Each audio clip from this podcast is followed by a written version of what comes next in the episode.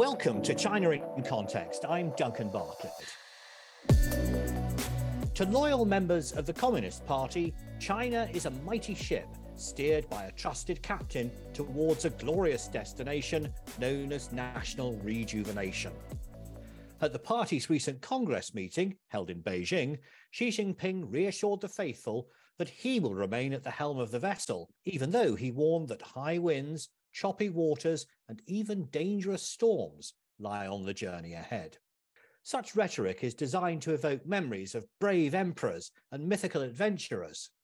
And even though Mr. Xi describes himself as a 21st century Marxist, he likes to be connected with a legacy which stretches back centuries. I'm delighted to say that we're joined on the podcast today by someone who's ideally placed to give us the long view on China's situation. Rana Mitter is Professor of the History and Politics of Modern China at the University of Oxford. And he's the author, most recently, of China's Good War How World War II is Shaping a New Nationalism. Rana, welcome to China in Context. Duncan, very good to be here. Now, Xi Jinping began his speech to the 20th Party Congress in Beijing by hailing the party's achievements over the past five years. Yet, five years marks just a mere blink of an eye in terms of history. What stood out to you as significant? Well, I think in terms of the last five years or so, Duncan, one of the elements of the speech that Xi gave, which perhaps was underplayed in some of the coverage, was not so much about the rise of China, the new nationalism, but actually quite a domestic issue, and that's anti corruption. In other words, one of the ways in which I thought that Xi was using that speech to lay out legitimacy for himself and for his political project was essentially by telling that wider listening public in China, telling that audience that, look, we knew there were a lot of problems, particularly with corruption in the period before I came along. And I've been really cracking down on that hard. Now, whether or not that's literally true in every case is another matter. But it's certainly, I think, the case that there's a popular perception in China that overall, the hardline tactics that Xi Jinping has used, quite often against his own political enemies, have actually reduced a great deal of the corruption that was running rampant in the 2000s when money was flowing free. But in terms of the wider historical context, I think it's also visible that Xi Jinping was placing himself very much in well, let's call it a pantheon. In other words, the idea that actually there is a succession of leaders who, okay, they're not sacred figures in the religious sense, but certainly they're figures with immense standing in the history of the Chinese Revolution. Chairman Mao, the founder of the revolution and the PRC, the People's Republic of China, back in 1949. Deng Xiaoping, the figure who essentially turned China into the economic powerhouse that it's become in the period of the of the 1970s through allowing much more marketization of the economy. And now Xi Jinping putting himself forward as the person who's going to undertake the great rejuvenation of China, a phrase which you hear over and over again. So I thought there were both quite specific things about the last five years, and there were some tones of a much longer historical sweep. Well, that's very interesting that you mentioned rejuvenation, Rana, because that was definitely a central theme of the event. But as you know, none of us are getting any younger. Xi Jinping is 68 years old. And I noticed that sitting near him was one of the oldest people in the world, Song Ping. He's 105 years old. What was his role at the event? 105 years old and going strong, one suspects. Um, you know, this is, as you say, not only one of the oldest people in the world, but one of the very last, if not the last, living link with the revolutionary years. That period when essentially the Chinese Communist Party moved from its foundation in 1921 to a small study group or set of study groups and underground revolutionaries running around in Beijing and Shanghai, a few of the other major cities of China, very, very much underground, to what they are today, which is, of course, this massive machine, you might almost say, that, that's there to rule China.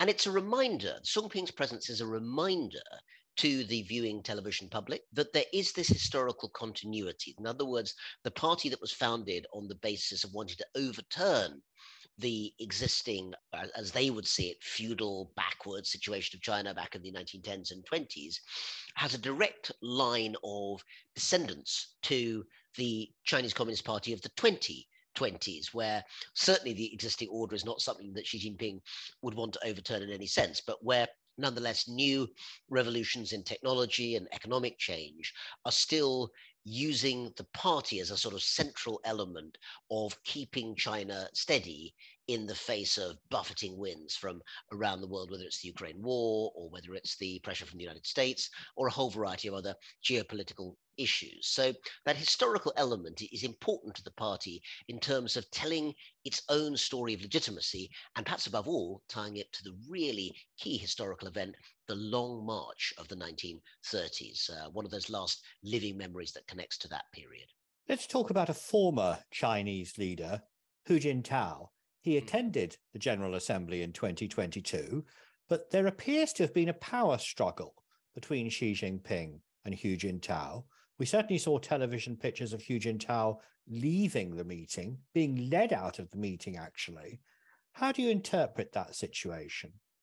In the absence of other evidence, Duncan, I would go for a rather low key interpretation, which is essentially that Hu Jintao, for whatever reason, wasn't quite on top of things and was led out before you know he felt ill or, or something else happened. The reason I say that is this: a lot of people have put forward this idea. You know, for all we know, it might be true, but there's no real evidence that I've seen that this was part of a an orchestrated move to show, you know, in front of the television audience, the whole of China, that Xi Jinping's power was absolute, and even the previous leader could be unceremoniously bundled off stage. The problem with that interpretation is that pretty much immediately afterwards, every scrap of that coverage was cut out of social media in China. They couldn't stop it appearing on foreign media because, of course, the foreign press had been allowed into the Great Hall of the People by that stage. And of course, uh, CNN, BBC, and so forth um, had their footage. They sent it back and they obviously weren't going to retract it. But a situation where only foreigners get to replay that moment and spend endless hours poring over it, wondering what's going on. Whereas the domestic Chinese audience, who presumably would have been the, the key audience for such an event, don't get to see it at all doesn't seem to me quite to add up. So I would go on this with the perhaps less glamorous, but perhaps uh, in the absence of evidence, more useful interpretation that it uh, was a slip up in a highly choreographed event and not some huge political gesture in its own right. Well, thank you, Rana. Some of the other guests on our podcast have uh, given some very colourful interpretations of that event. I, would say, Duncan, they might be right. I mean, as I say, I don't have proof in my direction. It's just that my tendency tends to be when I don't actually have evidence to say it's probably the least exciting explanation. If something else comes out that shows that actually something else is going on, well, I'd be I'd be the first one in the queue to hear it.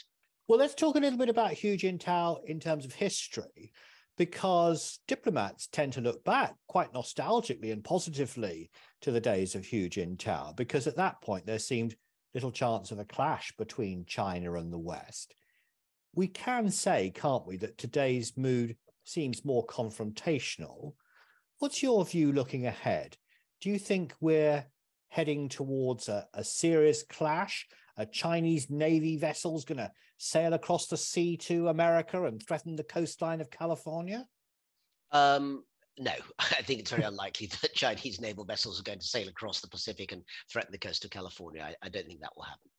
Um, what we are seeing, I think you're right, though, is a sense that China is becoming much more confrontational in an area which it wishes to declare essentially part of its own zone of control.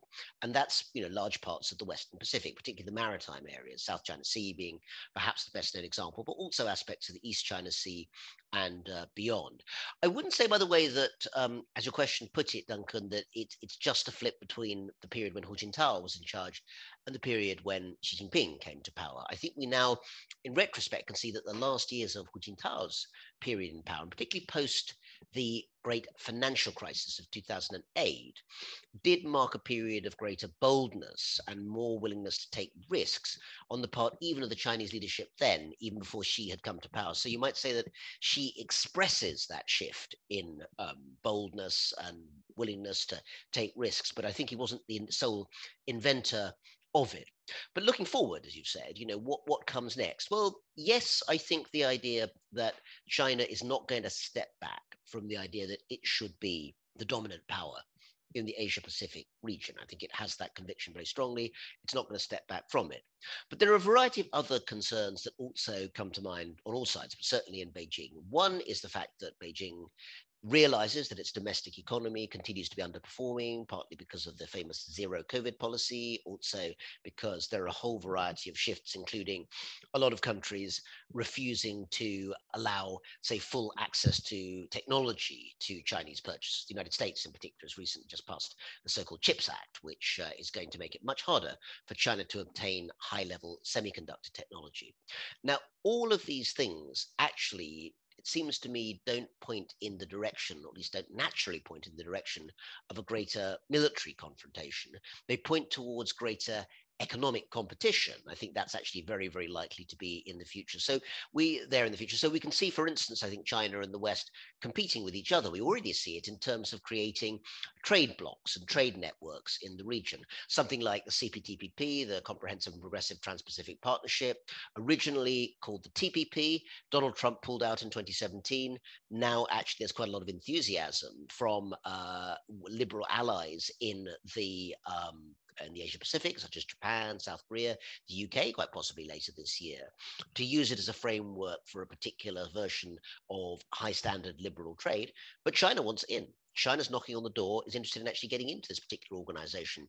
So debates around those sorts of issues and what happens to the most economically vibrant region in the world for now, East Asia, I think are going to be much more at the heart of those discussions about competition than maybe the more immediately eye-catching military elements, although I should add those are very much going to be present as well. After the Congress, there was a meeting in Bali of the G20 and mm. actually, before the big meeting started, there was a bilateral meeting between President Joe Biden and Xi Jinping. It was quite a long one as well. Now, you're a historian. Do you think that event will go down in history? Um, I don't know that this particular event is going to go down in history in quite the way that, let's say, Reagan and Gorbachev meeting in Reykjavik in, I think, 1986 has done, you know, which is in retrospect look, looked on as a moment when the first Cold War, or to treat this one as a second one, some people do, uh, when the, the, the first Cold War began to, to melt, to thaw. I think this is an important moment in Bali, don't get me wrong. I think the fact that the tone was courteous, polite, and fairly cooperative on both sides, on the US side and the Chinese side. And the, the, meeting was three hours, which is substantial for you know even the president of the US and the president of China, you know, biggest players in the world in some ways. That that's a long meeting. However, I don't think we yet see a significant change in the direction of travel in either case. By which I mean, I think that China is still moving towards a securitized vision of its economic and political future, in which openness is probably given second or third place compared to making sure that the ruling party's priorities are kept safe. And in the case of the United States, I wouldn't see, for instance, a reversal of things such as the CHIPS Act, uh, which essentially has put a real brake on some aspects of China's development in terms of technology. So I think it's a healthy sign that there were good long meetings. It's very important that channels of dialogue continue to be opened up. But I don't yet see this as a significant shift in overall policy direction from either the American or the Chinese side at this moment. Well, thank you, Rana, for that deep insight into China's role in the world. That was Rana Mitter, Professor of the History and Politics of Modern China at the University of Oxford. His new book, China's Good War How World War II is Shaping a New Nationalism, is published by Belknap Press. This podcast is made by the SOAS China Institute, and you can find out more about our courses and research at our website, soas.ac.uk. But for now, that's all from us here on the China in Context podcast team.